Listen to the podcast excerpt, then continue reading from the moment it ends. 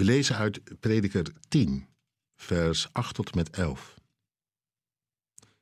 Wie een kuil graaft, loopt de kans erin te vallen. Wie een bres slaat in de muur, kan gebeten worden door een slang. Wie stenen uit een rots houdt, kan zich verwonden. Wie hout in stukken hakt, loopt gevaar. Iemand die zijn bijl niet slijpt wanneer de snede bot wordt, moet meer kracht gebruiken. Wie met wijs beraad te werk gaat, heeft meer kans van slagen.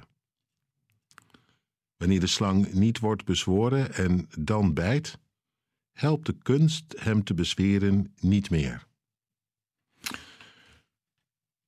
Een reeks van voorbeelden met één boodschap.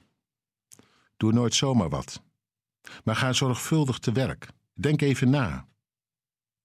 Hoe enthousiast je ook kunt zijn, als je te snel van start gaat, te ondoordacht, zonder rijberaad, haal je jezelf zomaar een narigheid op de hals.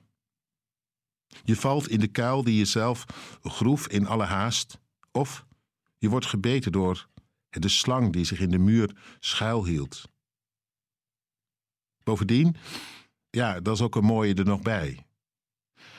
Als je gaat hakken met een botte bijl, je niet erg efficiënt bezig. Integendeel, dat vraagt veel meer energie om dan wat te bereiken. Wijs beraad, dat leidt dus tot het beste resultaat. Je werkt je minder snel in de nesten en het kost je minder zweet. Ik denk even aan die keer dat ik uh, iets in elkaar moest schroeven. Een glijbaan voor kinderen. Ik dacht het wel ongeveer te weten en ging gelijk aan de slag en wilde er ook niet al te lang mee bezig zijn. Dus ik had de gebruiksaanwijzing voor het gemak maar niet gelezen. Nou, ik heb er dubbel werk aan gehad. Ik dacht dat hij in elkaar zat, maar hij moest helemaal weer uit elkaar en toen nog een keer opnieuw. Dus dat schoot niet echt op. Je moet soms even remmen om gas te kunnen geven.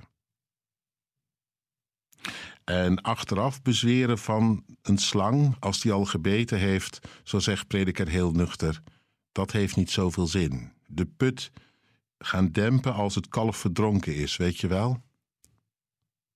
Dus ja, neem gewoon even de tijd voordat je iets onderneemt. Het lijkt me voor het leven van alle dag heel verstandig, maar ook in de gemeente van Christus. Enthousiasme, mooi, prachtig. Maar al te enthousiast zomaar in het wilde weg wat gaan doen, dat doet soms zomaar meer schade dan dat het wat oplevert. Of gaan hakken met een botte bijl. Nee, dat schiet ook niet echt op. Dat kost heel veel energie, terwijl het nog maar de vraag is of je daar ook maar iets mee bereikt. Vaak het omgekeerde. Ik denk aan Jezus. Wijs beraad.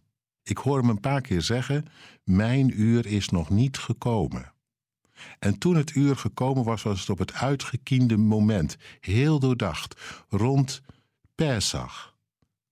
Toen deelde hij het brood en reikte de beker. Toen gaf hij zijn leven. Het viel uh, samen met de exodus van ooit, de uittocht die hij bereidde.